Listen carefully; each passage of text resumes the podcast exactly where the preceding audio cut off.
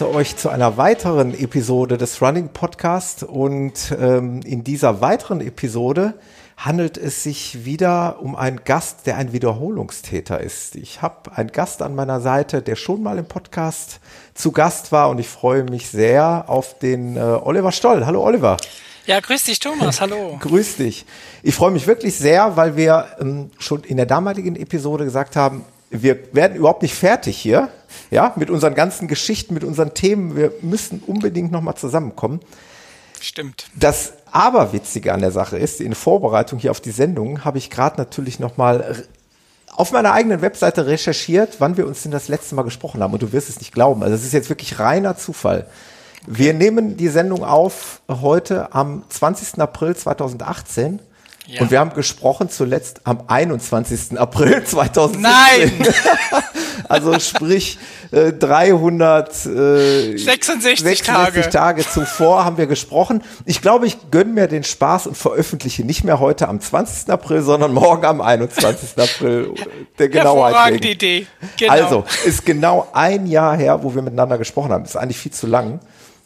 Äh, wir hatten immer wieder Kontakt über die sozialen Netzwerke. Also wir sind sowieso Klar. in Kontakt gewesen, haben uns gegenseitig beobachtet. Äh, deswegen haben wir viel zu erzählen und äh, wir haben einiges an Themen ja für die Hörer äh, parat und ja, da freue ich mich total drauf. Bevor wir loslegen, eine ganz kurze ähm, Information für die Hörer. Ähm, chronologisch äh, sind wir tatsächlich jetzt kurz nach meinen Wettkämpfen Marathon Deutsche Weinstraße und äh, auch der legendäre Einf äh, Schluppenchris Einfahrtsmarathon. Über diese beiden speziellen Veranstaltungen werde ich hier im Podcast noch berichten, aber nicht heute. Ich finde, das passt jetzt nicht hier ganz so hundertprozentig rein. Das werde ich in der nächsten Episode mit dem Peter, weil der ja auch mit dabei war, zumindest beim Marathon Deutsche Weinstraße nochmal absprechen oder besprechen. Wundert euch nicht, dass wir da jetzt noch nicht drauf eingegangen sind. Das kommt dann zu seiner Zeit.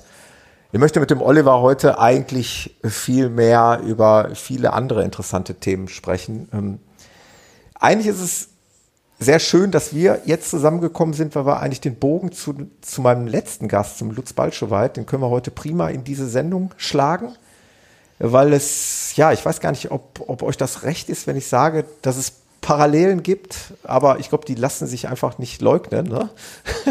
Ihr ja. seid ja mittlerweile auch durch die sozialen Netzwerke miteinander vernetzt und habt das ja, eine, schon lange. Genau, und habt ja, das eine oder andere miteinander geschrieben. Es gibt da zwei Stichworte.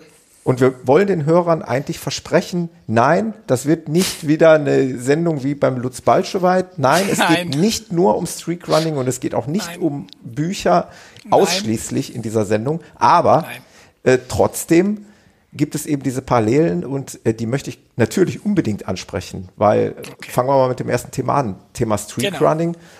Ähm, wir sagen es einfach mal so offen, wie es ist. Du bist auch nicht zum ersten Mal, du hattest Nein. ja schon mal einen Versuch, du ja. bist auch unter die Streak Runner gegangen, also wie gesagt zum zweiten Mal in deinem Läufer, in deiner läuferischen Karriere.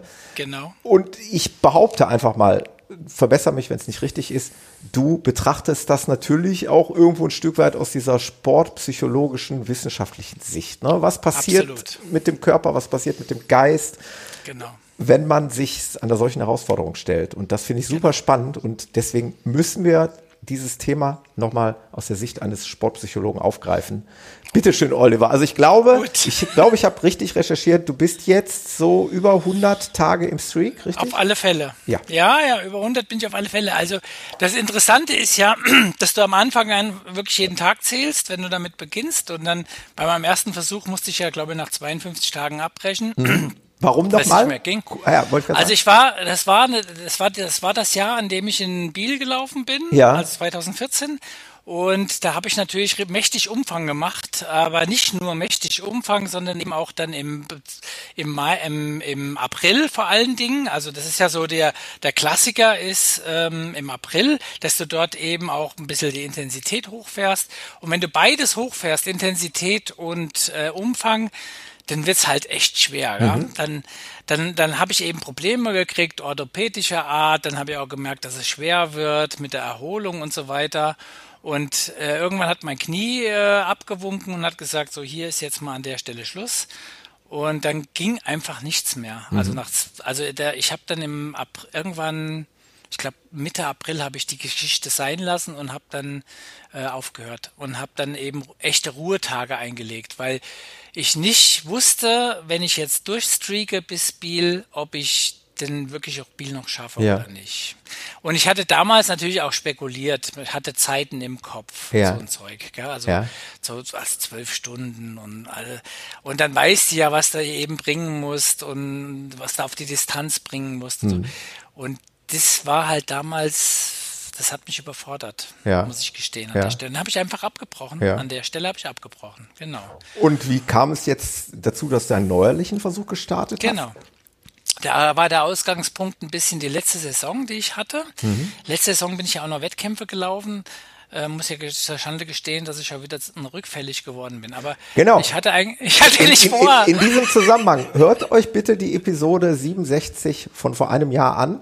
Da hat der Oliver also wirklich auch tief in seine Seele blicken lassen, was da los genau. war damals. Äh, genau. Wettkämpfe und dieses und so. ganze Theater, Zeiten und es muss genau. alles höher, schneller weitergehen und zwar Richtig. Mhm. Ne? genau. Hört euch das an, ja, und dann? Genau, und dann habe ich dann, also ich hatte ja dann, dann wieder so einen Höhenflug gehabt, dann, äh, weil es gut lief letzte Saison und dann dachte ich, jetzt machst du den Transalpin einfach mhm. mal. Und das war, es war natürlich eine wilde Geschichte, weil ich mich nicht wirklich systematisch vorbereitet hatte. Ich hatte ähm, ganz normal trainiert, äh, so für ein Ultra im Jahr und machen vier Stunden rum. Also das war so mein Ziel gewesen. Und dann habe ich aber äh, zwei Monate, nee, drei, zweieinhalb Monate vor dem Transalpin ist von einem guten Freund von mir der Partner krank geworden ja. und der konnte beim Transalpin nicht starten. Und der äh, hatte ähm, äh, dann jemanden gesucht, der mit ihm das macht zusammen.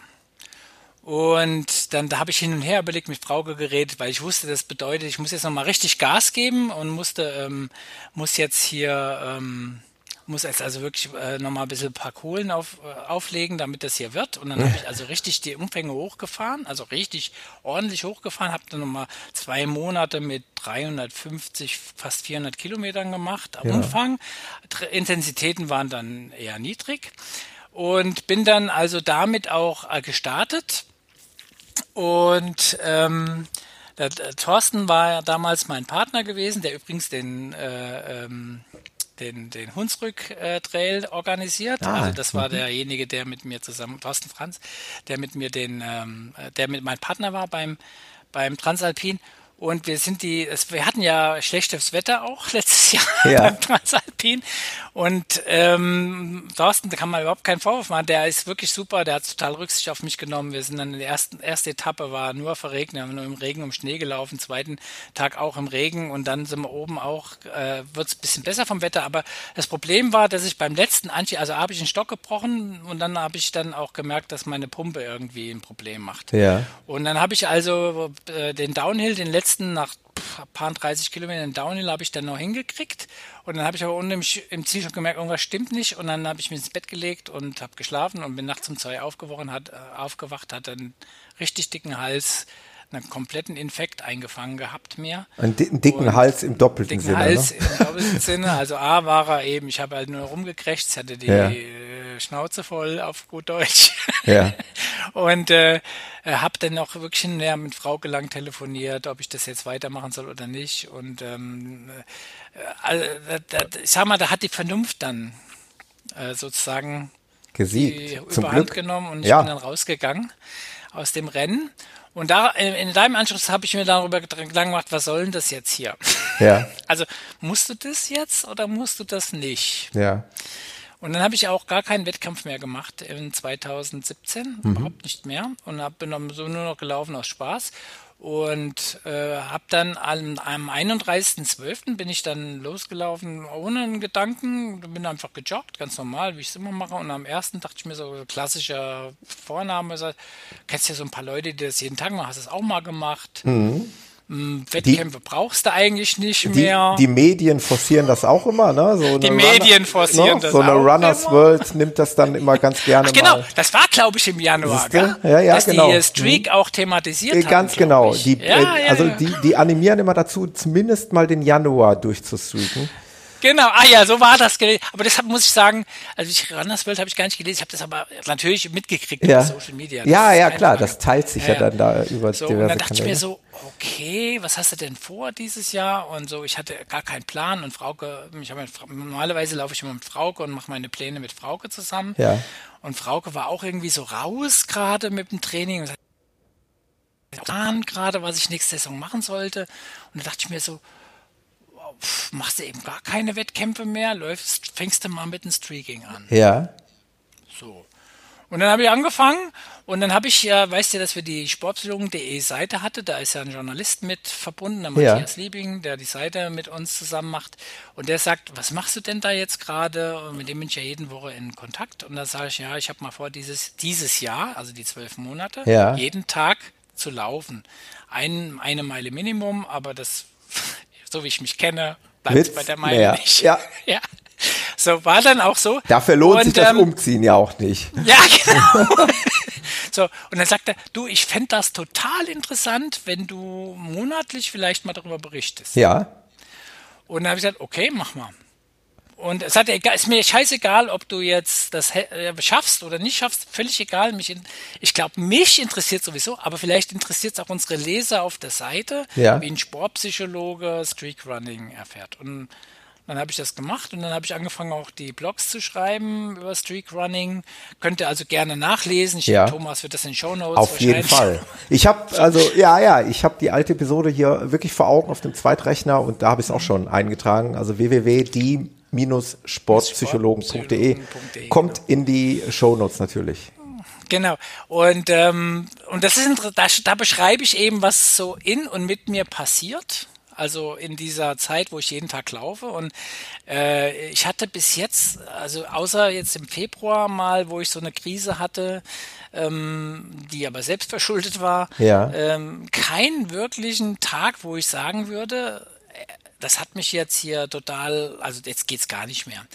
Äh, und äh, das Interessante war ja, dass ich angefangen habe im März äh, festzustellen, mir fehlt was. Also mir fehlt so das Treffen mit den Läufern auf den Laufveranstaltungen. Ja. Ist halt immer cool, wenn du die Leute triffst, die typisch Verdächtigen und so. Weißt du, weißt ja, wie das ist. Ja. Und dann eben vorher treffen und diese Schmetterlinge im Bauch, vorher Startnummer auf der Brust und so. Was hast du drauf? Und das habe ich irgendwie vermisst. Und das unterscheidet mich ja von Lutz, weil Lutz kommt ja aus einer völlig anderen Ecke. Gell? Der sagt, ich will halt Gesundheit und das ist Abnehmen und ja, gesund leben genau. und äh, Grundhaltung und so. Das finde ich ja super klasse. Ich habe da totalen Respekt vor und ich, das ist ja ein Vorbild für mich im Moment gerade so, weil ich weiß, wie lange der das ja schon macht. Ja. ja? Aber auch mit den Problemen, die er jetzt in letzter Zeit hatte. Ja. Aber egal, es hat mir gefehlt und jetzt habe ich an zwei Wettkämpfen teilgenommen dieses, diesen Monat und der eine lief richtig gut. Das ist echt Ohne, super spannend. Also ein Streak und dann Wettkämpfe da einzubauen. Ja. Aber das kommt ja noch besser. Wir reden ja gleich. Ich weiß ja, wo ja, das, wo das hinführt. Ja. Wo das hinführt, genau. Also der erste war halt so, das war ein kleiner Trail-Wettkampf, 16 Kilometer, jetzt kein großes Ding und so, aber mhm. Aber ich bin halt dann schon den auch flott gelaufen und bin auf dem Podium gelandet damit, also in meiner Klasse. AK, zumindest in meiner AK, ja. Also ja. das war so, und jetzt hier der Dingens, wo ich jetzt war, wo war ich jetzt letzte Woche? Beim Küffhäuser, genau. Ja. Ähm, da habe ich natürlich nicht aufs Podium geschafft, das war auch nicht zu erwarten, weil dann natürlich das Feld viel größer zu stark ist. So, aber hm. viel zu stark ist. Aber das war auch ein, trotzdem, ich Nummer auf der Brust hatte, ein toller Lauf gewesen und es war einfach schön, die Leute zu sehen und mit denen, denen, also mit auch mit vielen Leuten in, zu reden und in Kontakt zu kommen. Und also ich streake ja hier mehr oder weniger alleine und bin eigentlich losgelöst von jeglicher Kommunikation, außer über Social Media. Mhm. Und ähm, äh, laufe dann in Halle viel auf Arbeit. Äh, da, also wenn ich auf Arbeit bin, dann mache ich eben meine Laufrunde und mache das für mich und habe aber keine Interaktion wirklich. Das, was was ich früher viel hatte, dass ich viel, viel mit Läufern, mit anderen Läufern unterwegs war und äh, ähm, habe mit Fraukes Wochenende, die Läufe mit Frauke sind natürlich immer das echte Highlight. Ja. Und ähm, aber das ist jetzt was, ist halt was komplett anderes für mich, ohne ein Ziel, ohne einen Saisonhöhepunkt oder so, sondern einfach so, du machst es eben jeden Tag. Ja. Weil du es eben machst. Ja. Und weil du eben Erfahrungen machst jeden Tag und die sind auch spannend. Ja. Und da, und da schließt sich der Kreis zu Lutz. Wir kommen aus verschiedenen Ecken. Ja. Aber ich glaube, wir haben sehr viel vergleichbare Wahrnehmungen jeden Tag. Ja. So kann ich mir gut vorstellen. Und äh, wir haben ja, ich habe ja mit, ich habe Lutz Buch gelesen und habe kenne ja noch andere Streaker oder Ex-Streaker. Ja. Und ähm, irgendwie läuft das dann schon wirklich auf die, auf den Punkt raus, wenn du das machst, musst du eigentlich konsequent sein. Du musst, eigentlich müsstest du konsequent sein. Und ich weiß, es gibt einige Streaker, die Wettkämpfe laufen und streaken. Ähm, dann funktioniert aber das auch nicht super klasse. Ach so. Also du musst dich entscheiden. Also du, du, du, meinst wirklich die Konsequenz dahingehend, dass du äh, dich für einen Weg entscheiden solltest. Das, ist, das, das willst du so. damit sagen, ja. Das will ich genau, Was du jetzt allerdings sagen. aktuell nicht machst. Du machst ein Experiment und guckst mal, ob es auch parallel funktioniert, oder? Ich meine, ja. ich, ich, ich könnte ja noch ein bisschen spoilern. Ich, ich weiß, du wirst da gleich drauf äh, zu sprechen ja. kommen, aber ne, vielleicht verwahren wir uns das noch als Bogen zu, zu, ne, zu dem zweiten ja. großen Thema. Aber ja, was, was sagst du denn? Hast du denn schon, kannst du denn schon ein Ergebnis für dich sage ich mal, daraus extrahieren, dass du sagst, es funktioniert oder es funktioniert dann doch nicht so gut? Ja. Mhm. Also wenn ich aus dem Punkt heute, wo mir gesundheitlich alles super läuft und ich keine großen Probleme habe, es zwickt mal hier, es zwickt mal da, ja. alles kein, kein Haben wir alle. Ding, haben wir alle irgendwie. Würde ich sagen, wenn ich morgen damit aufhören würde, ja. würde mir was fehlen. Ja.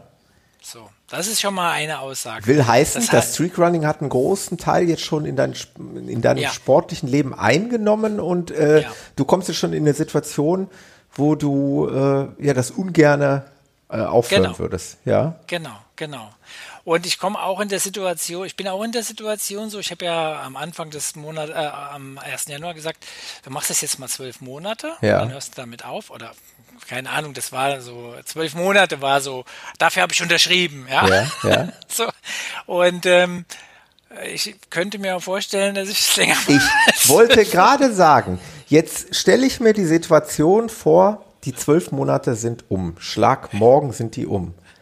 Dann ist es nicht so, dass man, jetzt nehme ich einfach schon mal unser zweiten Themenblock oder unseren dritten Themenblock, dieses Wort, nehme ich einfach schon mal in den Mund wo wir gleich noch drüber sprechen wollen, eigentlich in einem anderen Zusammenhang. Aber ist es nicht so, dass du dir dann selber Druck aufbaust und sagst, Mann, mhm. jetzt läuft der Streak, warum sollte ich den jetzt in Gottes Namen mhm. hier abbrechen lassen? Es wäre ja eine Schande. Ist es dann so ja. ein Gefühl oder? Ja, das ist also sehr spannend. Ich habe ja auch heute nochmal sehr genau Lutzens äh, Aussagen dazu. Du hast ihn ja auch da in die Wunde rein und ja. so. Und er, weißt du, er so halt erst hier Hepatitis E ja. und dann hat er auch noch dummerweise Engelflügelchen und dann hat er Grippe gekriegt. Ja. so. ja. Und jeder würde sagen, ey, hör doch auf mit der Scheiße. Genau, genau. Und, und genau. Lutz ist mittlerweile schon so weit vorangeschritten, dass äh, das keine Option einfach, also wirklich null. Option ist. Es, es, ich weiß. Es wird null Prozent Option sein, zu sagen, ich, ich höre jetzt mit dem Scheiß auf. Ich glaube, das können wir uns abschminken. Der Lutz wird nicht mehr aufhören. Nee. Jetzt ist ja wirklich interessant, wird, wie es mit dir dann weitergeht. Du bist noch so in so einem Anfangsstadium, wo man ja. noch diese Entscheidung vielleicht treffen könnte, aber genau. womöglich gerätst du auch irgendwann in so einen ähm, Strudel, ja. dass du dann irgendwann auch sagst, jetzt bin ich schon meinetwegen zwei Jahre gelaufen, jetzt genau. höre ich auch nicht mehr auf. Oder? Das ist interessant. Ja, das ist ich habe keine Ahnung. Du, ich habe keine Ahnung, was passieren wird. Und mir ging es bis in den vier Monaten, wo ich das jetzt mache, nicht einen Tag so scheiße, wie es wahrscheinlich Lutz ging ja. in der Phase. Ja, ja, das wird dann nochmal extra spannend, das stimmt. Ja. Mal in so eine also, Situation zu kommen mit einer dicken Grippe ja. oder oder wie auch immer, wie, wie du dann damit umgehst, wie andere Keine Leute Ahnung. damit umgehen. Ne? Du, ich habe ja, wie gesagt, Silke Stutzke ist ja hier eine Ex-Streakerin aus Berlin, mit der ich auch engen Kontakt habe und die auch jahrelang das gemacht hat und ja. aber nebenbei Ultras gelaufen ist. Im also Streak? Mal, ja. Boah. Boah. Die hat dann einfach mal 100 Kilometer auch mal 24 Stunden gemacht und trotzdem hat sie dann eben die Meile am nächsten Krass. Tag draufgesetzt. Krass. Und die hat, macht es aber nicht mehr. Ja. Die macht es, die hat ja für sich beschlossen, nein, das ist nicht mein Weg. Das ist nämlich dann auch interessant, dann auch irgendwann mal loslassen zu können, in Anführungszeichen, ja. oder? Ja, und die hat es, glaube ich, drei Jahre oder so gemacht, ja. Und jetzt macht sie eben Ultra, macht sie und läuft natürlich auch regelmäßig und viel und so, das machen wir alle irgendwie. Ja. Aber nicht so mit Gewalt auf jeden Tag die Meile oder so. Ja. Das ist, macht sie nicht. Nee. Ja. ja. Und das ist schon interessant. Also ich finde das auch sehr spannend. Ich habe keine Ahnung, wo mich das mal hinführen wird. Keine Ahnung. Kannst das, du nicht sagen. Das, das Schöne plus, ist, ja. Plus, plus, Thomas, kurz, ja. plus meine Vergangenheit. Also, na, diese Sucht, Problematik, ja. die ich ja mal hatte vor etlichen Jahren, ja. die, ich, die nehme ich ja so nicht wahr im Moment, ähm, weil ich schon das Gefühl habe, ich kontrolliere das alles sehr gut. Ja. Mir geht's auch super. Also mir geht's super. Ich habe keine, gar nichts. Also es, im Moment gehe ich raus und freue mich jeden Tag und bin total gelassen und freue mich jeden Tag über was so passiert und so. Mhm.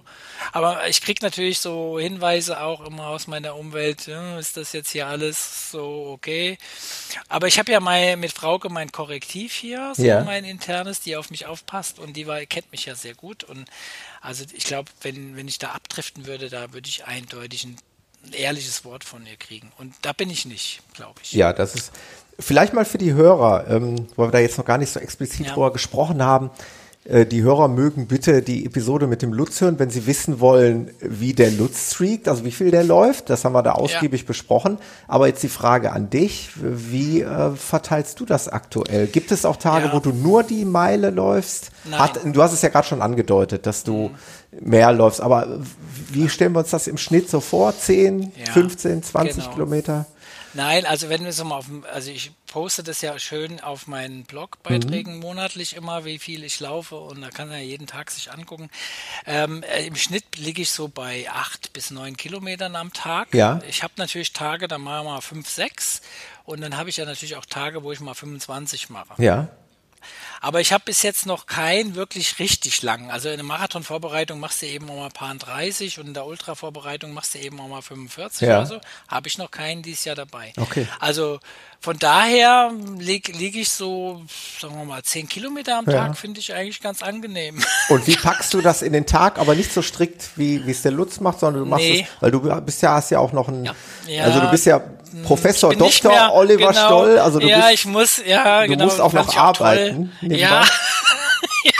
Ich habe ja, ich habe ja drei Standbeine. Ich habe ja den Professor Doktor Studium und Lehre. Also ich habe einen Uni-Alltag, ja. äh, wo ich eben mit Studenten zu tun habe und mit Forschung zu tun habe. Dann habe ich aber auch noch meinen, ich arbeite ja mit Athleten. Also ja. ich bin ja auch praktisch arbeitender Sportpsychologe. Ja. Ähm, und dann mal ja nebenher noch die Geschichte. Also, ja, ja. also meine Lauferei selbst. Also du packst das, das irgendwo in den Alltag, wo es gerade passt. So, ne? passt, ne? genau. genau. Also es ist, es ist, ich habe das mal versucht, jetzt wie Lutz das macht, immer ja 6,15, ja. ja. also los und so. Aber ich habe, also wenn bei mir, dann eher so, wenn meine Arbeitsgruppe in der Uni zum Mittagessen geht, 11.30 Uhr, gehen die alle in die Mittagspause, meine ja. Arbeitsgruppe, also meine Mitarbeiter und Mitarbeiterinnen. Und dann das eine Stunde Slot. Ja. So. Und da mache ich das meist, da gehe ich nicht essen, sondern da gehe ich laufen und dann habe ich irgendwie was mit, was ich dann essen kann. Oder abends, wir essen sowieso eher mal abends in der Familie. Und ähm, das hat sich jetzt so, also eingebürgert, dass ich eher so Richtung Mitt Mitt Mittag. Ja, also morgens ist es halt immer schwierig für mich, so wie Lutz das hinkriegt, kriege ich das nicht hin. Äh, 6.15 Uhr und ähm, dann ist es eher so um die Mittagszeit, dass ich es versuche umzusetzen, wenn die anderen in die Mensa gehen und ja. dann passt das schon. Ja. Also das kriege ich ganz gut hin, so ich zwischen 11 und 13 Uhr. Aber das ist jetzt hier kein, das ist jetzt kein Gesetz oder so. Ja. Also mal, mal schaffe ich es, mal schaffe ich es nicht. Und ich habe hier auch ein bisschen vorgesorgt, ich habe hier immer Sachen mit. Also ja. ich kann auch jederzeit den Kofferraum aufmachen und die Sachen rausholen und dann, wenn es eben gerade passt. Ja, genau. ja, das ist ja das Wichtige, dass jeder da seinen Weg findet. Äh, kein Weg ist der richtige, sondern jeder muss seinen eigenen Weg finden. Sehe ich auch so. Und da gibt es mit Sicherheit andere Menschen, die noch irgendwie einen anderen Weg haben, äh, das so durchzuziehen. Aber ja, das ist ja mal interessant zu hören, wie, wie ihr beiden das im Prinzip mehr oder weniger grundverschieden handhabt. Und das ist, ist ja mal ganz interessant. Stimmt. Ähm, was wir vorhin schon angedeutet haben, ihr habt halt noch eine Gemeinsamkeit. Ähm, bevor irgendjemand auf die Idee kommt, mhm. zu sagen, du hättest das jetzt nachgemacht, äh, der möge sich bitte die Episode äh, von vor einem Jahr anhören. Äh, wir reden jetzt mal charmant ganz kurz nochmal über dein Buch. Ähm, mhm. Wir haben schon vor einem Jahr darüber gesprochen und haben äh, ja eigentlich auch über den Inhalt des Buches gesprochen. Einmal war ich in Biel Genau. Das gab es äh, nicht nur schon vor einem Jahr, das muss es ja schon länger gegeben haben, aber vor einem ja. Jahr haben wir hier im Podcast drüber gesprochen. Das gab es in elektronischer Form. Genau. Eben auch auf, auf deiner Webseite, die nämlich genauso heißt. Die heißt einmal war ich in biel.de, alles zusammengeschrieben. Da gab es schon immer, also schon immer, hört sich so ewig an, aber da gab es schon seit langer Zeit eben ja deine niedergeschriebene Geschichte. Und die Besonderheit jetzt aber in unserer neuen Episode ist, dass du jetzt verkünden kannst, dass du auch das Buch in Papierform anbietest mittlerweile. Ja. In gedruckter Form. Sozusagen. Und ähnlich wie der Lutz äh, bist du jetzt aber auch nicht, also du vertreibst es nicht über einen Verlag, über einen großen Verlag. Nein. Sondern bist auch im Prinzip Selbstverleger. Genau. Und das ist eine ziemliche ziemliche Aktion, eine ziemliche Harakiri-Aktion gewesen, die ich so nicht hingekriegt hätte, wenn ich nicht hier zu Hause Support hätte. Ja. Also das muss ich an der Stelle mal sagen. Ähm, also 2015 haben wir das online gestellt, da hast die Adresse schon gesagt. Ähm, ich finde auch die Seite total toll, da ist eine Bezahlschranke dabei, was den Text betrifft, äh, das stimmt schon. Ja. Ähm, sind aber eben auch Videos und Bilder hinterlegt und ähm, äh, wie gesagt, in der letzten Folge haben wir intensiv darüber gesprochen und ich habe also relativ viel Rückmeldung gekriegen, gekriegt von anderen Leuten, die sagen, ey, tolle Idee, schöne Geschichte, also die, die die Bezahlschranke überwunden haben, sozusagen. Ja. Aber äh, irgendwie ein schönes Buch wäre dann doch was, wäre dann doch vielleicht doch mal was. Ja, ja. Und ich konnte es gar nicht so richtig nachvollziehen und äh, habe dann aber gedacht, okay, ähm, habe mich dann damit beschäftigt. Also pff, lohnt sich das jetzt nochmal, die Power reinzulegen, das auch in Druckform umzusetzen, ja. nachdem wir das ja schon im, in digitaler Form hatten. Und äh, hab das unterschätzt, muss ich gestehen. Ja. Also wer die letzte Folge von Lutz angehört hat, äh, der weiß ja, was dahinter steckt sozusagen. Mhm. Also hinter so einem Buchprojekt in Druckform. Äh, das ist ja nicht nur das äh, Schreiben, sondern es ist das Setzen und es ist dann auch sich damit auseinanderzusetzen, wie das vom Design her gestaltet werden soll. Das ist ja so der eigentliche schriftstellerische Teil sozusagen. Und ähm, dann kommt aber, wenn du sagst, du willst es als Buch rausbringen, willst du dich an einen Vertrag, an einen Verlag binden, musst du dich ja überlegen, wie kriegst du das denn an den, auf den Markt? Und dann musst du dich eben beschäftigen, wie, wie, wie finden Leute das? Dann brauchst du die ISBN-Nummer. Dann brauchst du dann, also die zu kriegen ist jetzt nicht so schwer, aber du musst dann, dann auch noch in dieses Verzeichnis lieferbarer Bücher reinkommen. Das heißt, da musst du dich auch mit beschäftigen. Ja. Ansonsten kriegst du es ja nicht vertrieben. Also weder über den Buchhandel noch sonst wie. Und ähm, selbst wenn du die Hürden alle genommen hast, musst du ja, dann hast du ja den eigentlichen Vertrieb noch am Hals. Also der Lutz hat ja den, hat das ja gut gemacht für, für sich. Also hat er eine Lösung gefunden, dass er sagt, okay, im Vertrieb gibt er jetzt aus der Hand, aber das machen wir jetzt eben hier auch noch. Ja. Und ähm, das heißt, äh, also wirklich, ihr tütet die Bücher selber ein? Ein, genau. Wir tüten die Bücher ein und bringen sie zur Post. Ja. Also wirklich, ja. wirklich richtig Also da steckt, meine, ja. da steckt meine Frau dahinter und meine Schwiegertochter. Ja, toll. Mittlerweile. Ja. ist so, ist faktisch so. Und da, äh, damit verbunden ist ja dann auch noch, und das habe ich auch unterschätzt, ist, du musst ja dann auch noch, du wirst ja sofort umsatzsteuerpflichtig. Ja. Also in dem, in dem Moment, wo du sagst, du bist, du wirst als Verleger tätig wärst du umsatzsteuerpflichtig, egal ob du jetzt äh, mit anderen selbstständigen Tätigkeiten die berühmten, berüchtigten 17.500 im Jahr überschreitest oder nicht. Ja. Und das heißt, du musst dann erstmal beim Finanzamt äh, das klären, dass du ein Unternehmen gegründet hast. Und bis dann, also jetzt bin ich jetzt verpflichtet, monatlich Umsatzsteuervoranmeldung zu betreiben und so weiter und so fort. Also das ist, wenn du das komplett alles stemmst, ist es kein leichtes Spiel. Das Aber wie gesagt, im Vergleich zu, ich ist ja nicht das erste Buch, was ich rausgehe, wo ich beteiligt bin.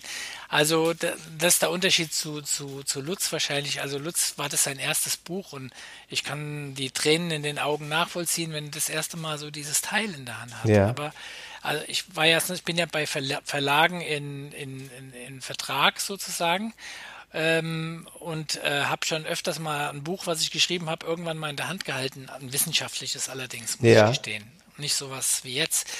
Und ähm, äh, habe das dann aber trotzdem völlig unterschätzt. Aber bei, wenn ich, bei den Verlagen, wo ich unter Vertrag bin, kriege ich eben auch nur die berühmt-berüchtigten 3, 4 Prozent pro verkauften Buch. Mhm. Also Lutz sagt ja 1,67 irgendwie, mhm. glaube ich, pro verkauften Buch kriegt er, obwohl er ja derjenige ist, der den Input gibt, den meisten ähm, Gehirnschmalz da reingebracht ja, hat. Ja. Und äh, bei mir ist es eben anders jetzt, aber damit habe ich aber eben auch mehr Arbeit. Also ich habe das Buch in der Druckerei gegeben, habe mich um alles gekümmert, ISBN, VLB, Finanzamt, angemeldet, alles drum und dran. Äh, das Buch äh, in Druck, also ich, ich, ich, ich, ich ähm, äh, spiele hier mit offenen Karten, das Buch zu drucken, also nur den Druck, die PDF-Datei drucken zu lassen, bei mehr 150 Stück jetzt. Ja. Kostet mich pro Stück 3 Euro. Ja, okay. Und ich verkaufe es ja für 9,95. Ja. Also das heißt, sagen wir mal, wenn man das an, an Gewinnspanne annehmen würde, die da wäre, wäre dann mehr als 1,67 Euro. Ja. Da ist natürlich nicht dabei, äh, ich habe es ja irgendwann mal geschrieben, ich muss formatieren, mich mit dem Cover beschäftigen, den ganzen äh, ISBN kostet 100 Euro, VLB kostet 100 Euro. Ja, ja. Also da, da, da, fallen ja dann auch noch so zusätzliche Kosten an, Vertrieb kostet, ist auch klar. Ja? Also ich bin kein großer Betriebswirtschaft. Wenn ich das hätte durchgerechnet, wäre es wahrscheinlich auf selber rausgekommen, über kurz oder lang, wo Lutz mit seinen 1,67 pro Buch rauskommt. Also so ein Selbstverlag lohnt sich wahrscheinlich wirklich erst, wenn du wirklich größere Mengen oder mehrere Titel hast. Ja. Aber es geht uns ja nicht darum. Darum ja. geht es uns ja nicht. Genau. Und Lutz auch nicht. Ja, genau. Ähm, ich, wir hatten auch eben schon mal im Vorgespräch und ich fand das wieder mal schade, dass ich das nicht aufgezeichnet habe, weil äh, da da versuche ich mal als Konsument äh, euch dann auch noch mal, aber ihr wisst es selber, ihr seid ja selber Konsumenten, aber zu erklären, also für mich ist trotz aller Mühe, die du dir auch gegeben hast mit deiner Seite, mit dem interaktiven ähm, mhm. Content, ist für mich ein elektronisches Buch noch ein Stück weit äh, seelenlos. So, so, das ist irgendwo auf so einem Gerät und ah, das, das, da fehlt mir doch diese, diese, ja, das in die Hand zu nehmen, dieses Blättern, auch ein Stück weit der Geruch und dieses Anfassen äh, eines Buches und äh, im, im besten Fall hat man nachher noch eine Widmung drin. Das Thema hatten wir auch eben im Vorgespräch. Genau. Ne? Das äh, genau. Schicksal äh, erleidest du jetzt auch gerade, dass die genau. Leute Widmungen haben möchten. Das ist alles bei einem genau. elektronischen Buch nicht möglich. Und es steht ja. im Regal, es ist sichtbar. Äh, anders als bei einer Datei, die Computer. irgendwo auf dem Rechner ist. Ja, es hat alles Vor- und Nachteile, aber ich glaube zu verstehen, warum die Menschen gerne so eine gedruckte Version haben. Ja, es ist ein interessantes Phänomen auf alle. Also vielleicht wurde das auch gehypt eine Zeit lang, der, die, die, die digitalen Medien, mhm. was Lesen betrifft. Also kann ja durchaus sein und es hat ja auch seine Vorteile. Klar. Wir haben es über Nachhaltigkeit Absolut. und was weiß ich und so, ist ja schon klar. Mhm. Aber es ist in der Tat so, dass, ähm, also ich habe mittlerweile mehr Bücher verkauft, als dass äh, Leute auf die Seite zugreifen. Ja, irre.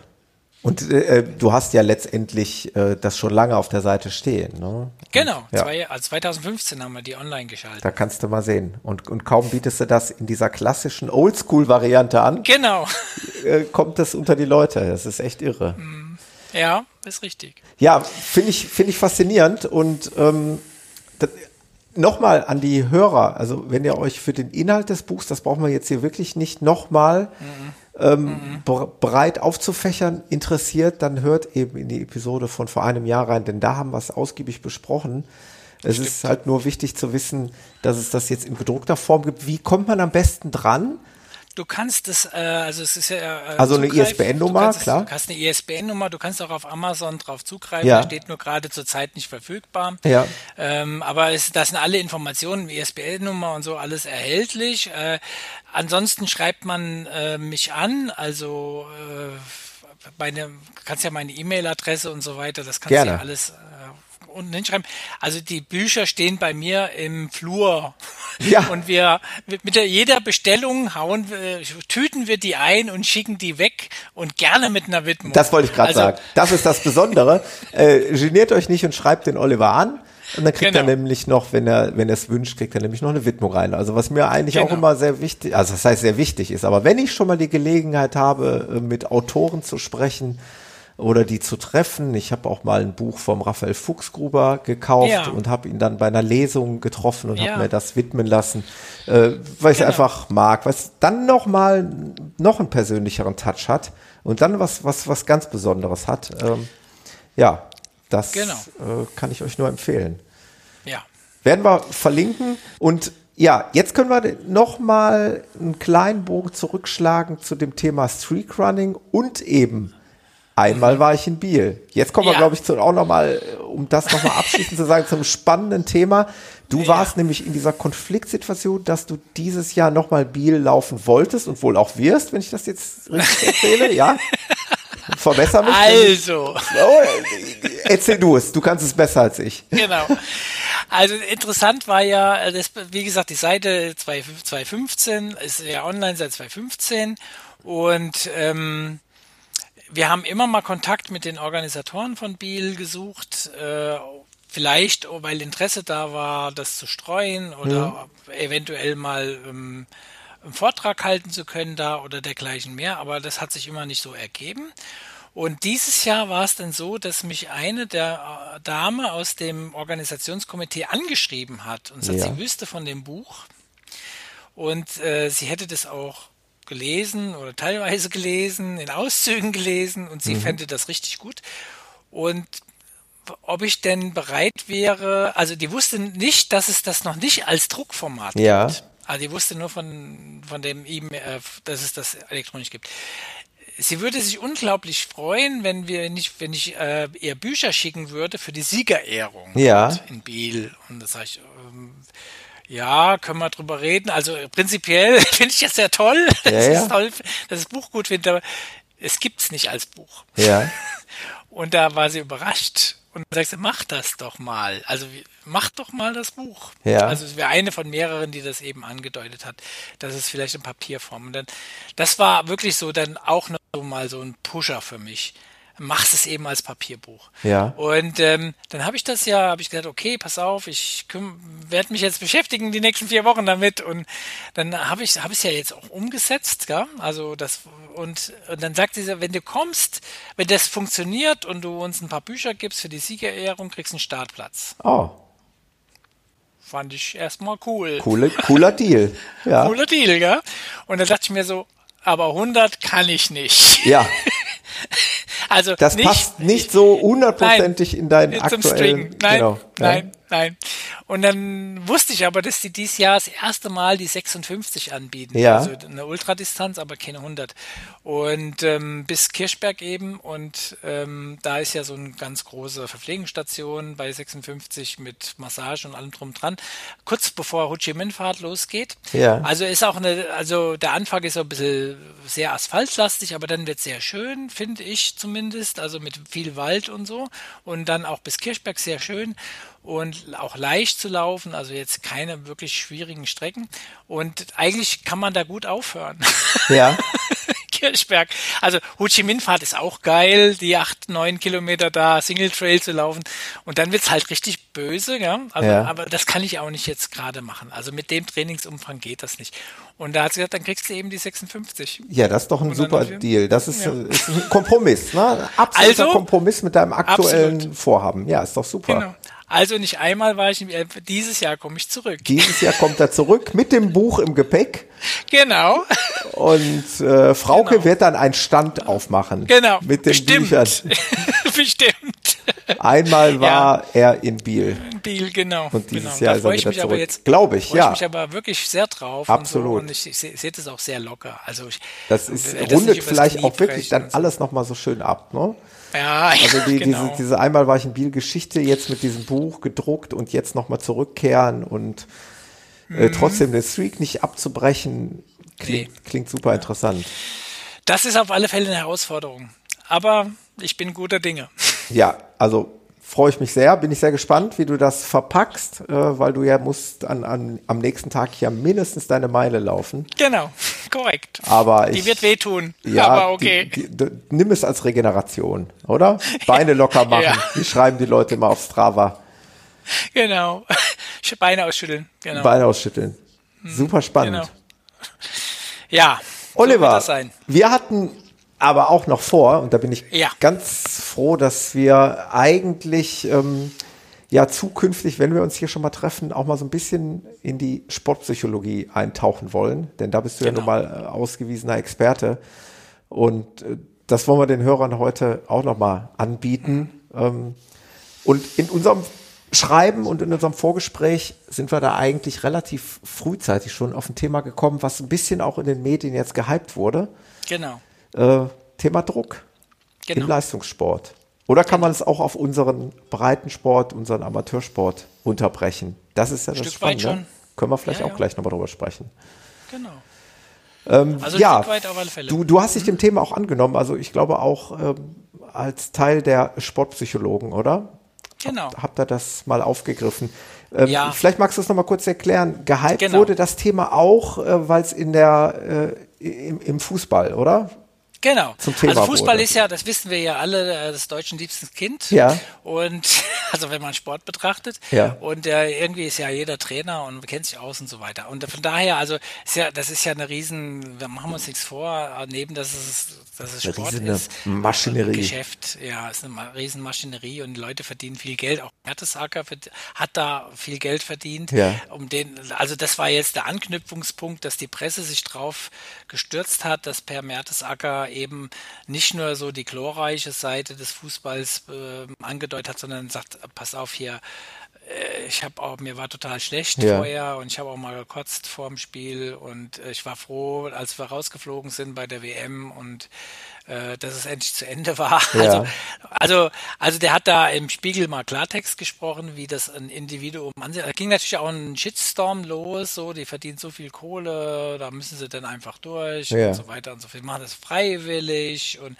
privilegiert, wie sie eben sind und so. Mhm. Also das war eine sehr interessante Diskussion, die da stattgefunden hat, aber ähm, äh, hin oder her, ob er recht hat oder nicht, ähm, ähm, heulen auf einem hohen Niveau oder nicht, das kann man ja alles sehen, wie man will. Ja. Fakt ist aber, ähm, dass Hochleistungssport kein Spaß ist. Und ähm, wenn, wenn ich meine, ich arbeite ja nun auch hin und wieder mal mit ambitionierten Hobbyathleten. Also ambitionierte Hobbyathleten sind so Leute, die unter drei Stunden Marathon oder unter zehn Stunden 100 laufen wollen oder ja. so.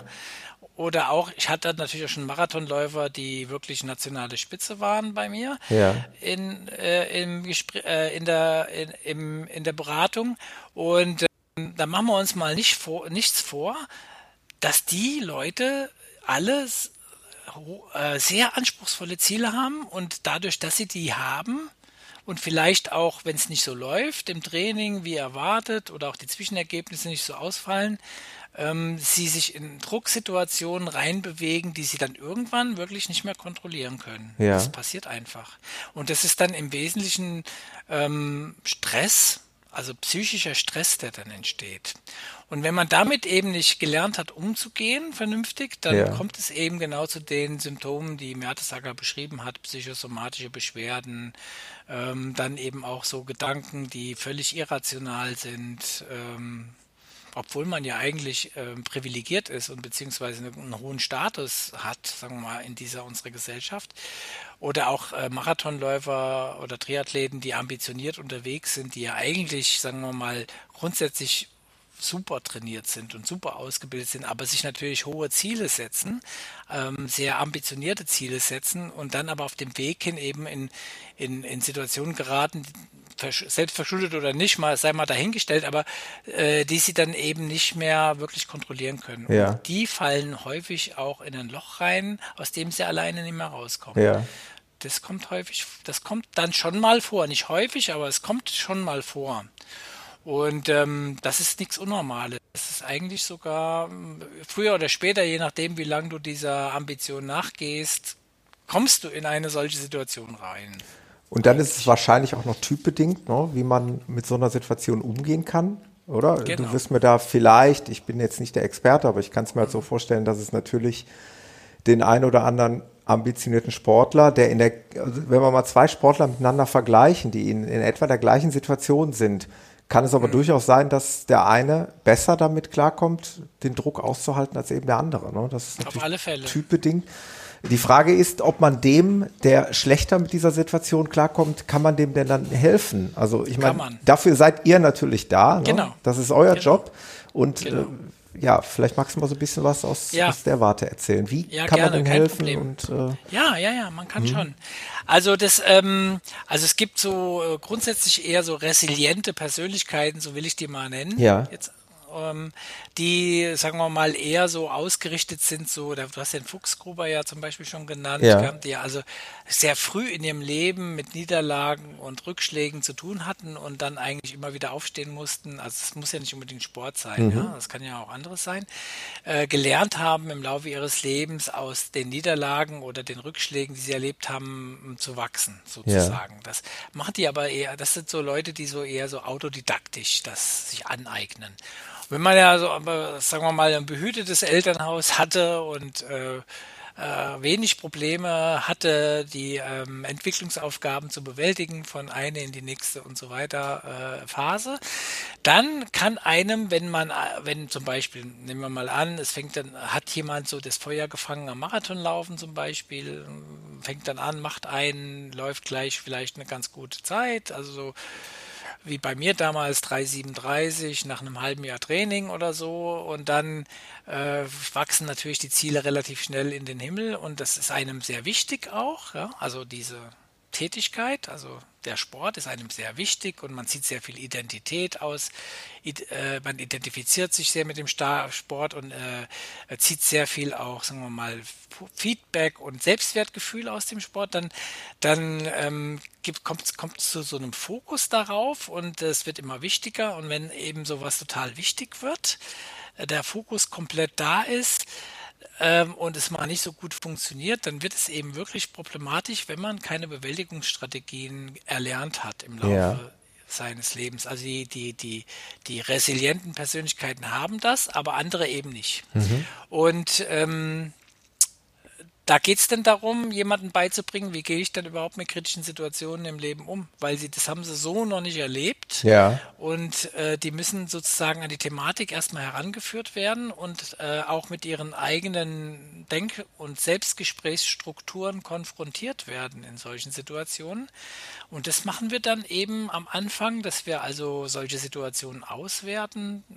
Teilweise liegen dann auch Videos vor von alten Wettkämpfen, wo dann mal sowas vorgekommen ist. Wir konfrontieren die sozusagen dann ein Stück weit mit diesen Wettkämpfen, versuchen dahinter zu kommen, was sie gedacht und gefühlt haben in solchen Situationen und arbeiten dann mit den Athleten zusammen auf, inwieweit ihnen das eben geholfen oder nicht geholfen hat, also inwieweit das funktional oder nicht funktional war. Sehr häufig sehen wir bei Personen, die nicht sehr resilient sind, dass es eher dysfunktional war. Also ja. die Gedankenmuster, die Selbstgespräche, die sie geführt haben. Und ähm, dann erarbeiten wir mit denen eben gemeinsam neue Strukturen, die ihnen mutmaßlich helfen sollen beim nächsten Mal. Ja. Also das ist ein Prozess, der zieht sich manchmal schon über drei, vier, fünf, sechs Sitzungen hin. Also das geht nicht von mal 90 Minuten so, komm zu mir, in 90 Minuten haben wir das Problem beseitigt, sondern das dauert schon etwas länger. Also man muss sich da schon auch mit sich selbst und seiner, seinen vergangenen Erlebnissen im Sport auseinandersetzen und auch bereit sein, ganz ehrlich mit sich selbst umzugehen, wie war das denn damals und wie weit hat mir denn das geholfen oder nicht. Ja. Und wenn diese Offenheit da ist, dann kann man das wirklich ganz gut äh, mit dem Athleten zusammen, diese neuen Gedankenstrukturen und aus, den, aus dem Denken auch die Selbstgespräche äh, zu erarbeiten, die ihnen helfen. Also es ist ja wirklich so, es gibt ja auf dem Markt ganz viele Mental- und Psycho, Psycho und so Leute sind mhm. da ja unterwegs. Gell? Das ist ein Qualitätssicherungsproblem in Deutschland, das muss ich an der Stelle sagen. Also klar, du, äh, wenn du Sportpsychologe bist, ähm, hast du ein akademisches Studium und eine Fortbildung in dem Bereich normalerweise absolviert oder hast einen Master in dem Bereich absolviert ja. und hast Praxiserfahrung. Aber es gibt natürlich einen Haufen so Mentaltrainer und Institute für Mentaltraining und Schlag mich tot. Die sich einfach die, nur so nennen. Die, die einfach so, ja, die, die, die, die, die holen sich so einen Happen aus dem Mentalbereich raus, mhm. sind vielleicht auch sehr sind Persönlichkeiten, die so ein bisschen wissen, wie man sich verkauft und äh, aber helfen nicht wirklich, weil sie eben de, das große Ganze nicht verstehen, das Komplette. Ja. Es gibt auch sehr gute Mentaltrainer da draußen. Das muss ich an der Stelle einfach mal sagen. Also ich kenne auch Mentaltrainer, die einen super Job machen, also ja. die eine super Ausbildung haben. Aber es gibt da eben so kein Qualitätssicherungssystem. Und das Problem ist natürlich, je nachdem, woran du gerätst als Athlet, äh, einen guten oder nicht guten ähm, kriegst du eben, also wenn der Mentaltrainer sagt, dann musst du einfach nur dir selbst sagen, ey, du hast es doch drauf. Ja. Sag dir doch einfach mal, sag dir doch einfach, stell dich vor den Spiegel und sag dir, du hast es drauf. Ja. Dann hat er zwar das richtige Selbstgespräch geführt, also mutmaßlich das ja. richtige Selbstgespräch, aber das hat er ja nicht wirklich verinnerlicht und auch nicht semantisch erarbeitet, sondern da hat ihm jemand gesagt, sag dir einfach, du hast es drauf. Ja. Und das ist dann kalt. Das ja. ist ein ganz kalter Gedanke, der auch mental und psychisch nicht wirkt. Er hat ihm also ein Werkzeug in die Hand gelegt, ohne ihm zu erklären, warum er dieses Werkzeug genau. überhaupt äh, ansetzen Korrekt. soll, äh, weil die Ursache Korrekt. gar nicht klar ist. Genau. Wo Korrekt. lag das Problem? Sondern ich schmeiße genau. ihm da einen Schraubenschlüssel hin und der genau. weiß im Prinzip gar nicht, warum muss ich den jetzt eigentlich verwenden und wofür und Genau. Ja. Aber das, das ist ein Problem von unserer Gesellschaft auch, muss ich jetzt mal an der Stelle, vielleicht war, bin ich jetzt, schlage ich jetzt so weit über den Strang, aber wir sind so eine Effektivitätsgesellschaft geworden. Ja. Also, also Kunden wollen schnelle Lösungen. Ja. Und Sportler wollen das manchmal auch. Wollen also, das auch. Die und, wollen sich ja. nämlich neben dem sportlichen Training, was ja wahrscheinlich schon wirklich einen Großteil ihres Lebens einnimmt, ja. sich jetzt ja. nicht auch noch psychologisch trainieren lassen müssen, was auch wieder das, Zeitaufwand bedeutet. Genau, das bedeutet Zeitaufwand. Und äh, Trainer mögen das nicht, Athleten nicht, also Hochleistungsathleten schon gar nicht, weil ja. deren Tag musst du dir mal anschauen. Also es ist wirklich brutal, gell? Also wenn du eben drei Trainingseinheiten hast und bist ein Nachwuchssportler, musst nebenbei noch in die Schule gehen, dann hast du vielleicht auch noch mal das Zipperlein, wo du mal zum Physio und zum Arzt musst. Ey, willst du denn abends noch zum Psycho gehen? Ja, ja. Klar. Also, weißt ja, ja. Ich kann es mir vorstellen, das, dass das, das sehen viele nicht ein ja. Also die Einsicht haben viele erstmal nicht, weil mhm. sie eben den Benefit nicht auch nicht sofort kriegen. Also beim, beim, beim Physio gehst du eben hin, lässt dich massieren. Genau. Ja, du merkst sofort, ah, fühlt sich gut an, entspannt ja. und so. Ja. Du hast also einen direkten Benefit. Einen direkten Effekt, das, ja. Das, dieses Arbeiten mit sich, seinen Gedanken und seinen Gefühlen, das ist keine Geschichte, die von jetzt auf sofort passiert. Also wo du einen Effekt also wo du sofort einen Effekt feststellen kannst, ja, beim nächsten Mal funktioniert das gleich super klasse gut. Ja.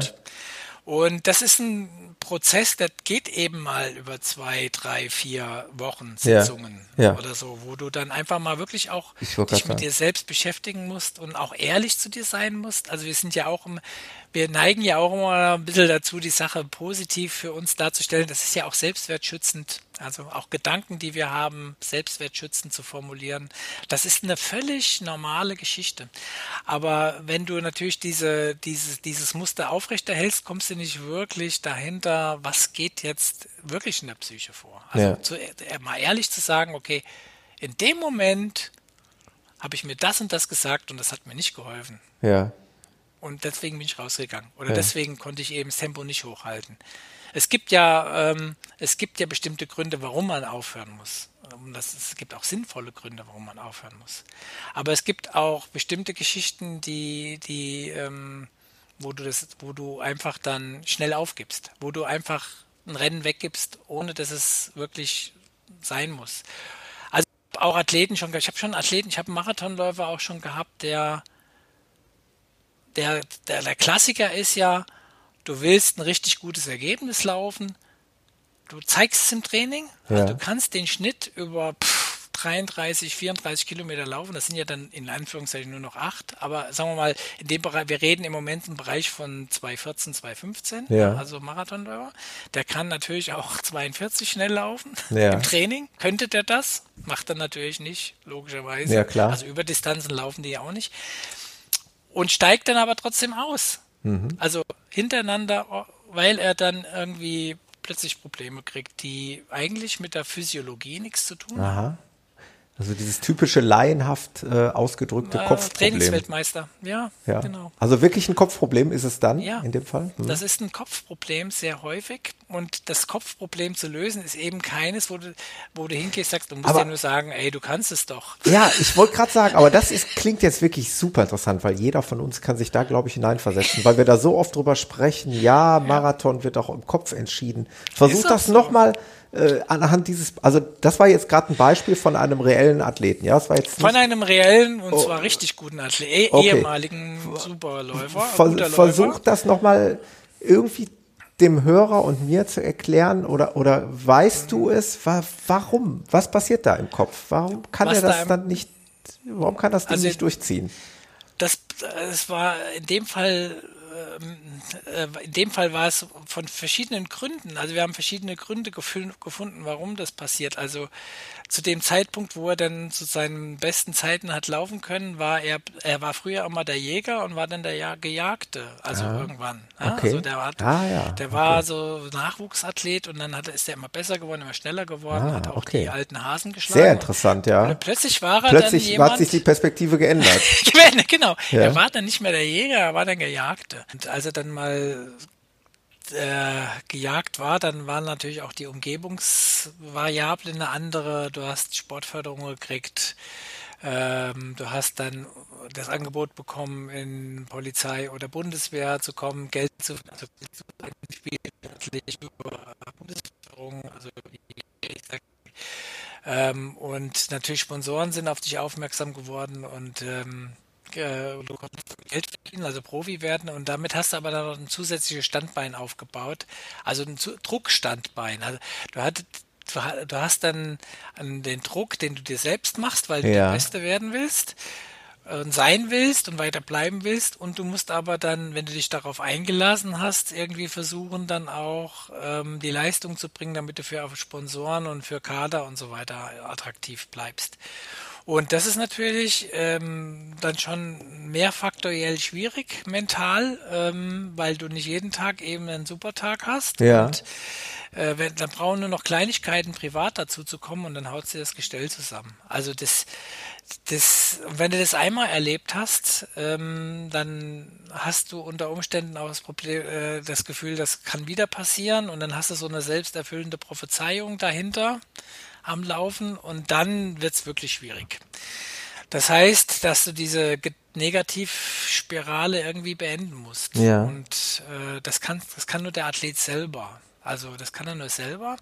Das kann er mit, aber wie gesagt, wenn er Hilfe in Anspruch nimmt, ist das natürlich auch nichts Unehrenhaftes. Und ja. wir können dabei helfen, ihm diese Negativspirale durchbrechen zu lassen. Ist das also vielleicht auch in der Sportbranche genauso wie im, im reellen, normalen Leben so, dass es mitunter, ja, wie, wie kann man das beschreiben? Zum Psychologen zu gehen, hat ja immer so mitunter so ein etwas, ja ja, negativ touch ist wäre jetzt der ja, falsche ja. Ausdruck, aber du, du bist weißt, stigmatisiert dann stigma hier, also genau. Ja, ja, also während in den USA das ja nun was Normalste von der Welt ist, ja. äh, ist das hier ein bisschen schwieriger.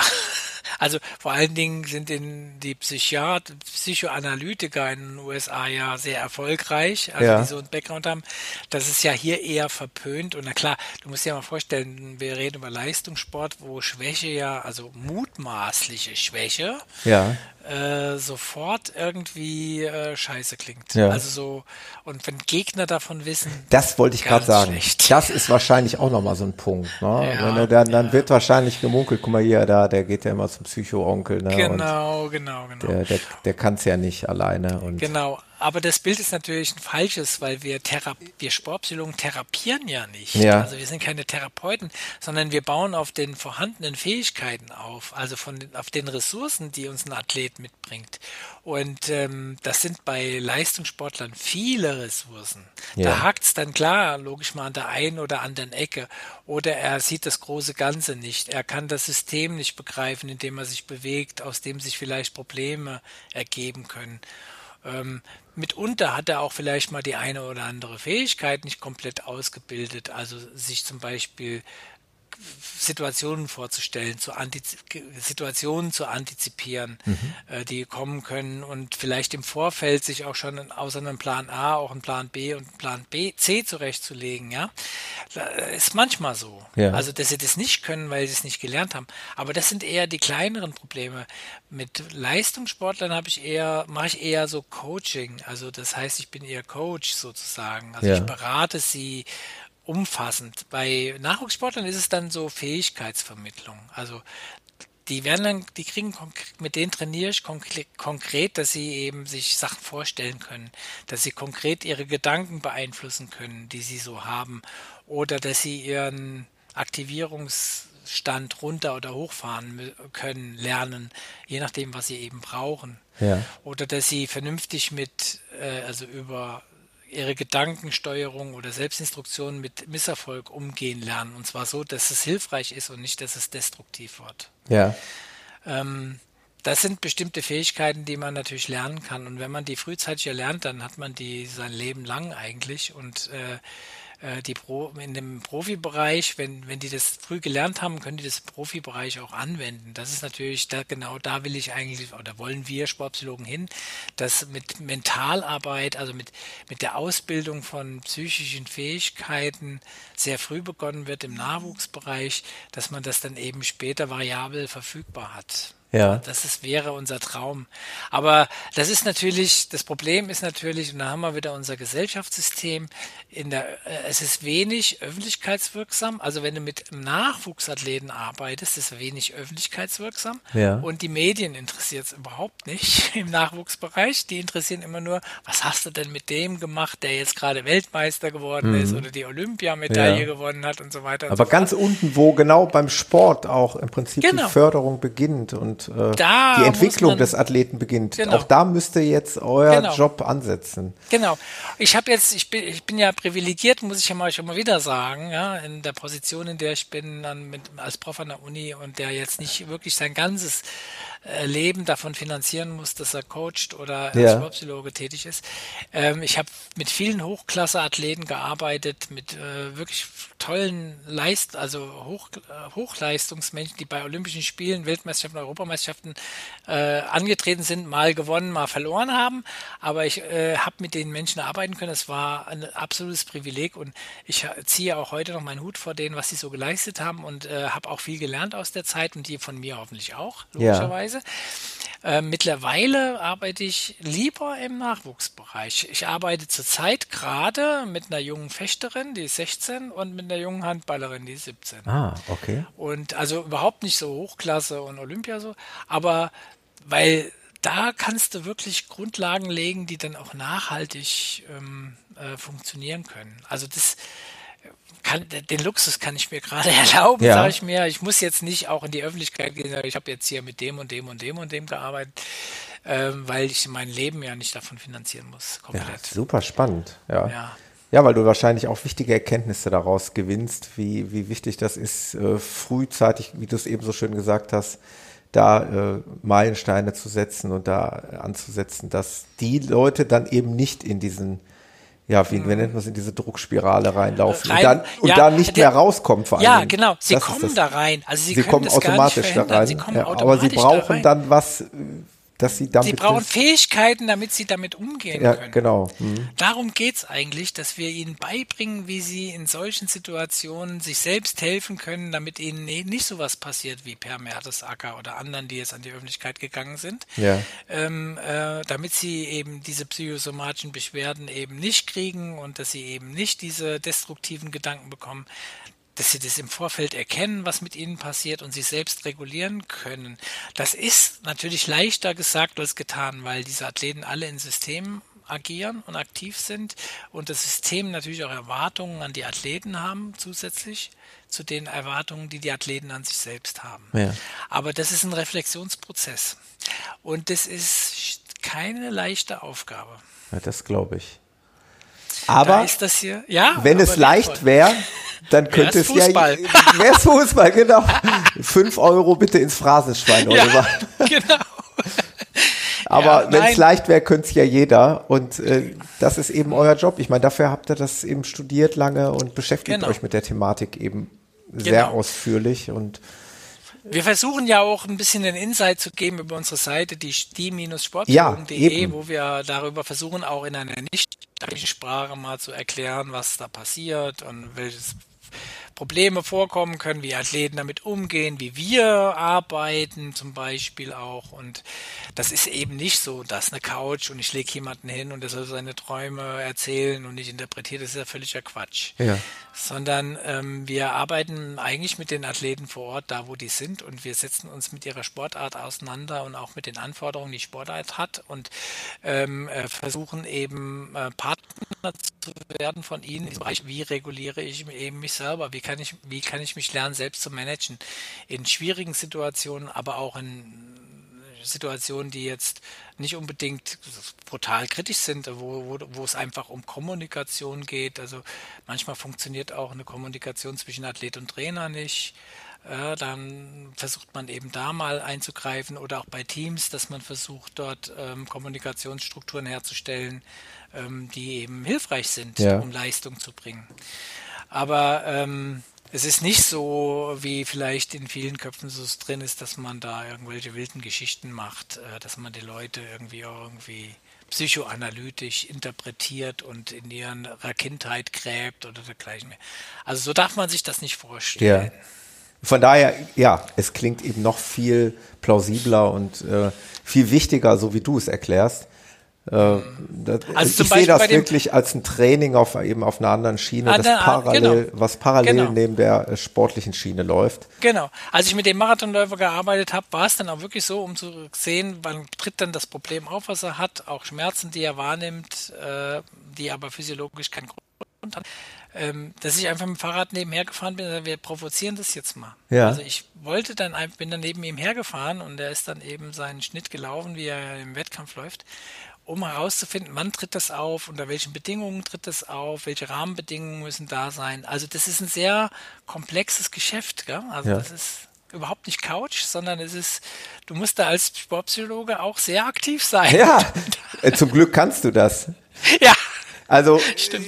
ja, ich habe es mir gerade noch mal so vorgestellt, natürlich auch wichtig, aber äh, wahrscheinlich ein, ein Sportpsychologe müsste eigentlich diese Grundvoraussetzungen ja sowieso mitbringen. Du machst es ja, aber was ich meine ist, ähm, du weißt auch, wovon du redest, auch wenn du vielleicht nicht einen Marathon in, in diesem Bereich Nein. laufen kannst, Nein. aber du weißt, was Laufen und vor allen Dingen auch Laufen über so eine Distanz bedeutet. Und mhm. dann kannst du dich natürlich gut in so einen Athleten hineinversetzen. Ich weiß nicht, ob es mhm. noch Sportpsychologen gibt, die jetzt vielleicht noch keinen Marathon gelaufen sind, aber das gibt es viele. Aber ich stelle mir gerade vor, dass das eben extrem wichtig ist für dich. Ja. Du kannst dich hineinversetzen, du weißt genau, ja. was in dem Kopf ja. passiert, wenn er bei Kilometer 35 denkt, fuck, genau. es sind noch sieben Kilometer und ich bin eigentlich durch. Ja. Äh, wie kriege ich den Kopf jetzt dazu, weiterzulaufen? Ne? Ja, ja, genau. Es gibt ganz viele Athleten, über deren Namen ich nicht nennen darf, aber ich glaube, den darf ich nennen. Ich habe mal eine Zeit lang mit, äh, ähm, mit Florian Reuss gearbeitet. Ja der hier Spartathlon-Sieger, 24-Stunden-Weltmeister und so. Und der kam auf mich zu und wo ich mir dann dachte, warum kommt der eigentlich auf mich zu? Weil nach dem ersten und zweiten Gespräch, was ich mit ihm hatte, dachte ich, das ist der mental stärkste Athletin, der mir je über den Weg gelaufen ja. ist. Ja. Und trotzdem hat er noch eine Information gesucht, wo er sich optimieren kann. Ja, das ist also, auch interessant. Ja, ja klar, das nicht und, als ähm, ja, Mittel äh, zu genau. nehmen, äh, um Fehler zu suchen, sondern einfach Nein. als Mittel zu Wo nehmen, um besser was? zu werden. Genau. Und wir, wir waren im Gespräch und er hat sich geöffnet mir und ich habe mich ihm geöffnet, was ich weiß, also aus Theorie und Praxis, der ja. Psychologie. Und das hat er eben mitgenommen und sagt, das mache ich schon, das mache ich schon, das mache ich schon. Das ist ein interessanter Gedanke, das probiere ich mal aus, das mache ich auch schon. Und das waren zwei, drei, vier Gespräche, die wir miteinander hatten, Sitzungen und so weiter. Und dann war es das auch. Und wir, das war jetzt überhaupt keine Therapie oder so, sondern es war einfach so, wir haben uns ausgetauscht über das. Also er ist ein Experte und ich bin ein Experte und wir haben versucht, das zusammenzuwerfen und das hat bei ihm ganz gut funktioniert. Also in dem Fall mal. Ja. Das war Gott sei Dank das ist wirklich. Vorher, bevor er Weltmeister war und bevor er Spartathlon-Sieger war. Ja, das ist wirklich ein interessantes, positives Beispiel dafür, wie euer Job funktioniert. Ne? Also genau. Aber ich möchte jetzt an der Stelle sagen, das hing nicht davon ab, dass wir miteinander Kontakt haben, dass er Spartathlon oder so gewonnen hat, sondern das ist dann auch nur so ein kleiner Mosaikstein, vielleicht gewesen, sondern da an dieser Leistung, die ein Athlet bringt, sind ganz viele Menschen beteiligt.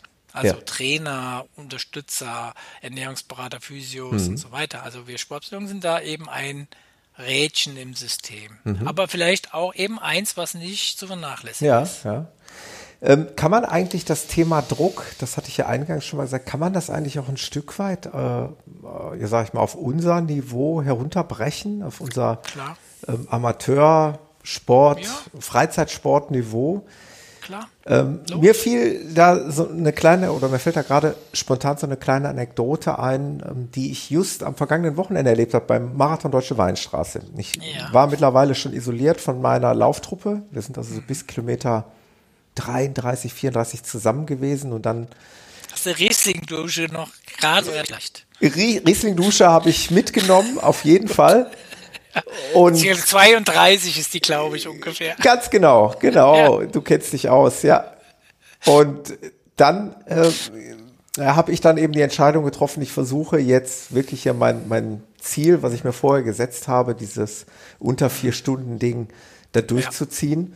Ja. Und ähm, das führte unweigerlich dazu, dass ich natürlich jetzt diesen permanenten Blick äh, auf die Uhr gerichtet habe, kennen wir ja alle. Mhm. Also kennen die meisten alle. Freizeitläufer, ja. äh, die irgendwie ein Ziel haben, orientieren sich ja so starr an dieser Uhr. Und jetzt kam dieses, was ich noch nie erlebt habe, dann lief plötzlich ein Läufer neben mir, sah, dass ich auf die Uhr äh, schaue und äh, sprach mich an und sagte, ihr immer mit eurer Uhr, ihr macht euch irgendwie, äh, ihr macht euch selber verrückt.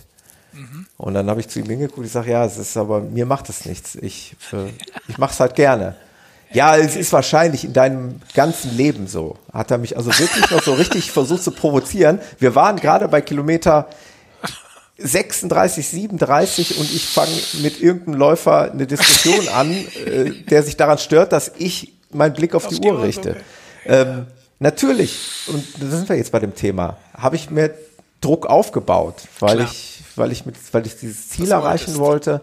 Ja. Aber wie, wie siehst du das? Ist es also ich glaube. Hier geht es ja nicht um Existenzen, das müssen wir jetzt Nein. mal ganz klar sagen. Ja, das Thema, was ja. wir eben hatten, da geht es ja. um Existenzen, da geht es um Sponsoren, um Geld. Hier genau, geht es eigentlich genau. nur um das Erreichen persönlicher Ziele. Ja.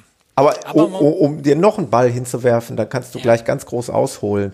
Mhm. Dieses ganze Thema ähm, es ist ja auch in unserem Bereich dieses immer höher, schneller, weiter. Habe ich, ja. äh, also dieses Phänomen scheint ja greifbar zu sein. Also auch in ja. meinem engen Umfeld versucht ja jetzt jeder immer mehr zu erreichen und äh, ist, ist das auch ein Stück weit sozialer Druck? Äh, mhm. Wie kann man es ausdrücken? Ja, also es sind vielleicht zwei, vielleicht zwei Themen, die wir da nochmal alle streifen. Vielleicht das eine ist ja so dein, dein Weinstraßending, ja. Marathon-Ding, ist äh, in der Tat das, also äh, in so einer Situation auf die Uhr zu gucken, macht natürlich, also wenn du ein Leistungsziel hast, durchaus Sinn, weil du versuchst ja rational deine Handlungen zu steuern. Ja. Äh, ob du es jetzt hinkriegst, muskulär, konditionell oder so, das steht ja auf einem anderen Blatt Papier. Von daher ist es ja völlig legitim zu überprüfen, was geht noch. Mhm. Auch wenn man sich dadurch Druck macht. Man muss dann nur in der Lage sein, auch wenn man dann, und das ist, glaube ich, das Schwierige, den, den Zeitpunkt zu finden, zu sagen, es geht, also zu sagen, es geht nicht, ich nehme jetzt raus. Ja. Ja. Ähm, und sich damit abzufinden und zu sagen, ich nehme jetzt raus und ich gestehe mir hier bei Kilometer 37 mhm. die Niederlage ein, also dass ich jetzt mein persönliches Ziel nicht erreicht habe. Ähm, aber zugunsten vielleicht einer anderen Geschichte, nämlich, keine Ahnung, du hast jetzt keine vier Stunden, sondern eine 401 oder so. Ja. ja ähm, das dann so zu bewerten, das, dann auch für sich so zu bewerten, das war jetzt keine wirklich schwere Niederlage, sondern okay, 395 wäre geil gewesen, das war mein Ziel, ich habe es nicht geschafft, 401 ist es geworden. Hatten wir, Trotzdem, ich muss kurz unterbrechen, hatten wir tatsächlich in meiner Crew, ohne Namen zu nennen, ja diese Fälle hatten wir da auch. Also okay. es wollten Leute auch eben unter vier Stunden laufen. Das ist knapp, hat knapp nicht, funktioniert. Das ist keine und wir Schande. haben so ja. und wir haben da nachher darüber gesprochen und die sind eben auch so stark äh, aus diesem ähm, Marathon hervorgegangen und haben gesagt, das, das fand ich jetzt nicht schlimm. Ich hätte es gerne geschafft. Ja. Es ging aber einfach nicht. Mir fehlten genau. da ein paar Körner und äh, genau die sind da ganz gestärkt daraus hervorgegangen und haben gesagt, dann genau. wird es halt nächstes Mal, weil das war jetzt nochmal ein profilierter Lauf mit relativ vielen Höhenmetern. Bei einem flachen hätte ich das locker geschafft. Das ist, genau. das ist, glaube ich, so kann man sich auch selber belohnen und kann sagen, okay. Genau. Das, war ein das ist aber, das ist aber eine psychologische Fähigkeit, in einer solchen Situation eine um, eine, wir nennen das kognitive Umbewertung ah, durchzuführen. Okay. Also, mhm. so nennen wir das. Wir bewerten ja ständig. Ja. Also wir sind, wenn wir unterwegs laufen, wir bewerten ja ständig unsere Fähigkeiten, was auf uns zukommt, ob wir jetzt erfolgreich oder nicht erfolgreich sind. Wir sind ständig am Bewerten, wenn wir tagsüber rumlaufen.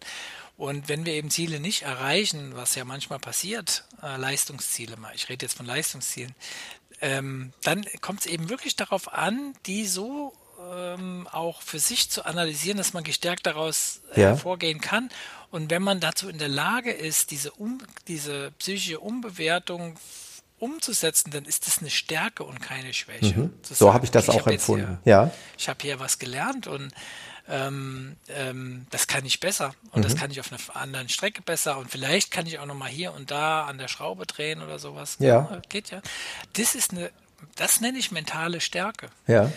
Ja, als derjenige, der rausgeht, 401 und dann ist meine Urkunde in einem Feuer aufgegangen und selbstzerstörerische Selbstgespräche geführt und nie wieder und so ja. Scheiße und so weiter. Das hat mit psychischer und mentaler Stärke nichts zu tun, sondern das ist eigentlich sehr destruktiv. Ja. Und ähm, ich kenne das von mir, ich kenne es auch von anderen Athleten. Und ähm, da versuchen wir dann eben genau, die, das sind auch solche Hilfestellungen, die wir geben als Sportpsychologen, dass sie in der Lage sind, ihre Gedanken so zu steuern, dass sie ihnen helfen. Also auch solche Umbewertungen durchführen zu können. Ja. Das ist nicht immer ein leichtes Spiel, aber das ist genau der Punkt in dem Fall. Und du hast recht, wir leben in einer Welt, in diesem unserem Land, in dem ich sehr gerne lebe und äh, sehr stolz bin, auch in Deutschland zu sein und ähm, hier äh, die Freiheit und die Demokratie zu genießen. Aber wir leben eben auch in einer Marktwirtschaft, die eben auf höher, schneller, weiter ausgelegt ist. Ja. Da, das können wir nicht verneinen, dass es so ist. Ja. Und äh, das hat uns natürlich geprägt und sind so sozialisiert. Also jeder, der, sagen wir mal, einen in Deutschland normalen Sozialisationsprozess durchlaufen hat, kennt das und weiß das und lebt auch in diesem System so. Äh, von daher ist es nichts Ungewöhnliches, dass wir uns Leistungsziele setzen, nicht nur im Sport, sondern auch vielleicht außerhalb des Sports. Ähm, die Kunst ist es aber dann eben auch trotzdem, die Balance zu finden. Mhm. Also sich eben die Erholung zu holen, die man braucht, eben nicht immer 110, 120 Prozent zu fahren, sondern auch durchaus sich einzugestehen, ich brauche jetzt mal. Normalerweise machen wir es im Urlaub, klar. Aber wir geraten ja auch mal in, in Situationen hinein, in berufliche Situationen, wo jetzt kein Urlaub ansteht, wo die Kinder eben normal in die Schule müssen, wo, wo es uns eben auch schlecht geht, weil wir eben einfach mal überzockt haben. Ja. Und genau das, das im Blick zu halten und selbstreflektiv genug zu sein, überzocke ich jetzt gerade, bin ich zu viel auf einem Ego-Trip unterwegs, kümmere ich mich auch genug um mein soziales Umfeld, was mir in der Regel ja hilft und was auch stresspuffernd ist. Das ist auch eine Fähigkeit, also diese sich hineindenken können in sein soziales Umfeld. Das ist, glaube ich, eine psychologisch auch sehr wichtige Fähigkeit, ähm, nicht nur für Athleten, sondern für uns alle eigentlich, da, damit wir ein gesundes und glückliches Leben führen können. Sehr schön. Das äh, ja, hast du sehr schön erklärt. Mhm. Das ähm, ja, reflektiert so ein bisschen das, was in uns allen vorgeht. Ähm, ja ja, und letztlich äh, ist es das, was ich gerade sagte, dass äh, ja, die Gesellschaft, die heutige Gesellschaft uns dann eben auch schon mal dazu führt, eben sich an anderen zu orientieren und zu meinen, das muss ich jetzt auch machen. Äh, genau. das, das, muss ich vielleicht sogar noch mehr machen oder noch besser machen. Oder genau. Und das führt uns schon wieder zum Streak zurück. Ja. Weil seitdem, seitdem ich streake, habe ich die Gedanken das nicht mehr. mehr. Ah, okay, das ist okay, das ist interessant. Hm. Nicht mehr so wie früher. Mhm. Also und das fand ich auch, finde ich bewundernswert bei Lutz, weil das hat er gar nicht. Ja. Und trotzdem hin und wieder zwickt mir der Hafer im Hintern. ja, das, das, das glaube ich. Äh, weil du letztendlich damit in deinem Sportlerleben groß geworden bist. Ne? Genau. Und das so lässt sich nicht so ganz einfach ausblenden. Ne? Nee. Nein, wir sind alle, wir sind alle geprägt von unserer Vergangenheit und von unserer Sozialisation und von unserer Erziehung. Das, da machen wir uns mal nichts vor. Aber wir können alle das Beste daraus machen. Ja. Immer noch. Also manche äh, sind mehr gezeichnet von ihrer Sozialisation und Erziehung, manche haben es besser gehabt sicherlich und klar muss man da eben auch äh, das äh, ähm, unterschiedlich betrachten, aber ähm, eigentlich sind wir alle unser eigener Glückesschmied, sage ich jetzt mal, im Prinzip, grundsätzlich. Ja. Und wenn wir das äh, verinnerlichen für uns und äh, uns nicht zu schade sind, auch mal Hilfe in Anspruch zu nehmen, wenn es nicht so läuft, dann soll es doch mit dem Teufel zugehen, dass wir nicht alle wachsen können, oder? Wunderbar. Das klingt, äh, klingt eigentlich schon wie ein wunderbares Schlusswort, Oliver. Also mhm. das war, ja. War eine sehr runde äh, Geschichte mit dir heute wieder. Vor allem der Exkurs ähm, ja nochmal in die Sportpsychologie, der war mir wichtig und ähm, mhm.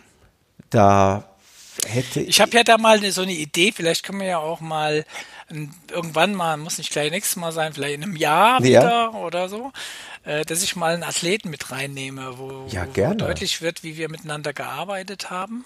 Unbedingt. Und was er daraus gezogen hat und was wir konkret gemacht haben oder sowas. Wenn du da jemanden hast und sprich die Leute an und frag sie, ja. ob sie dazu bereit sind, ob sie Lust dazu haben, immer genau. gerne. Also ich glaube, das wird unsere Hörer interessieren, das interessiert mich sowieso. Okay. Und von daher sollten wir das machen. Also das ich würde mich sowieso freuen, wenn wir hin und wieder hier dich nochmal hören, äh, gerade eben zu diesen Themen Sportpsychologie.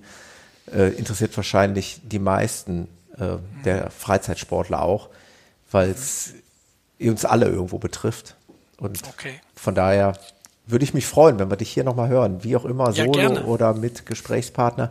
Genau. Ähm, wir sollten den Hörern vielleicht noch sagen, wir haben also brutto jetzt sehr viel Zeit verbracht, weil wir, weil wir äh, leichte technische Probleme zwischendurch hatten, was auch dazu geführt hat, dass die, der eine oder andere Schnitt äh, im Podcast sein wird, den man eventuell, wo man vielleicht den Zusammenhang denkt, so, hm, da ist der Zusammenhang, klingt jetzt gerade ein bisschen komisch, kann daran liegen, dass wir ein bisschen schnibbeln mussten. Ähm, wir hatten ein paar kleine technische Probleme und haben brutto äh, gefühlt doppelt so lange aufgezeichnet wie, Scheiße. wie okay. die. Äh, nee, um Gottes Willen. Äh, das ist, äh. Meine Zeit äh, war okay. so berechnet. Äh, ich bin dankbar, dass du dir die Zeit genommen hast, dass du so viel Geduld hattest, mhm. Ähm, das hier okay. so durchzuziehen. Gerne.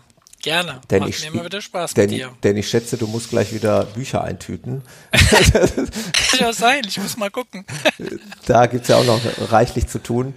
Mhm. Wir haben knapp anderthalb Stunden aufgenommen. Ich Danke dir, das war der 20.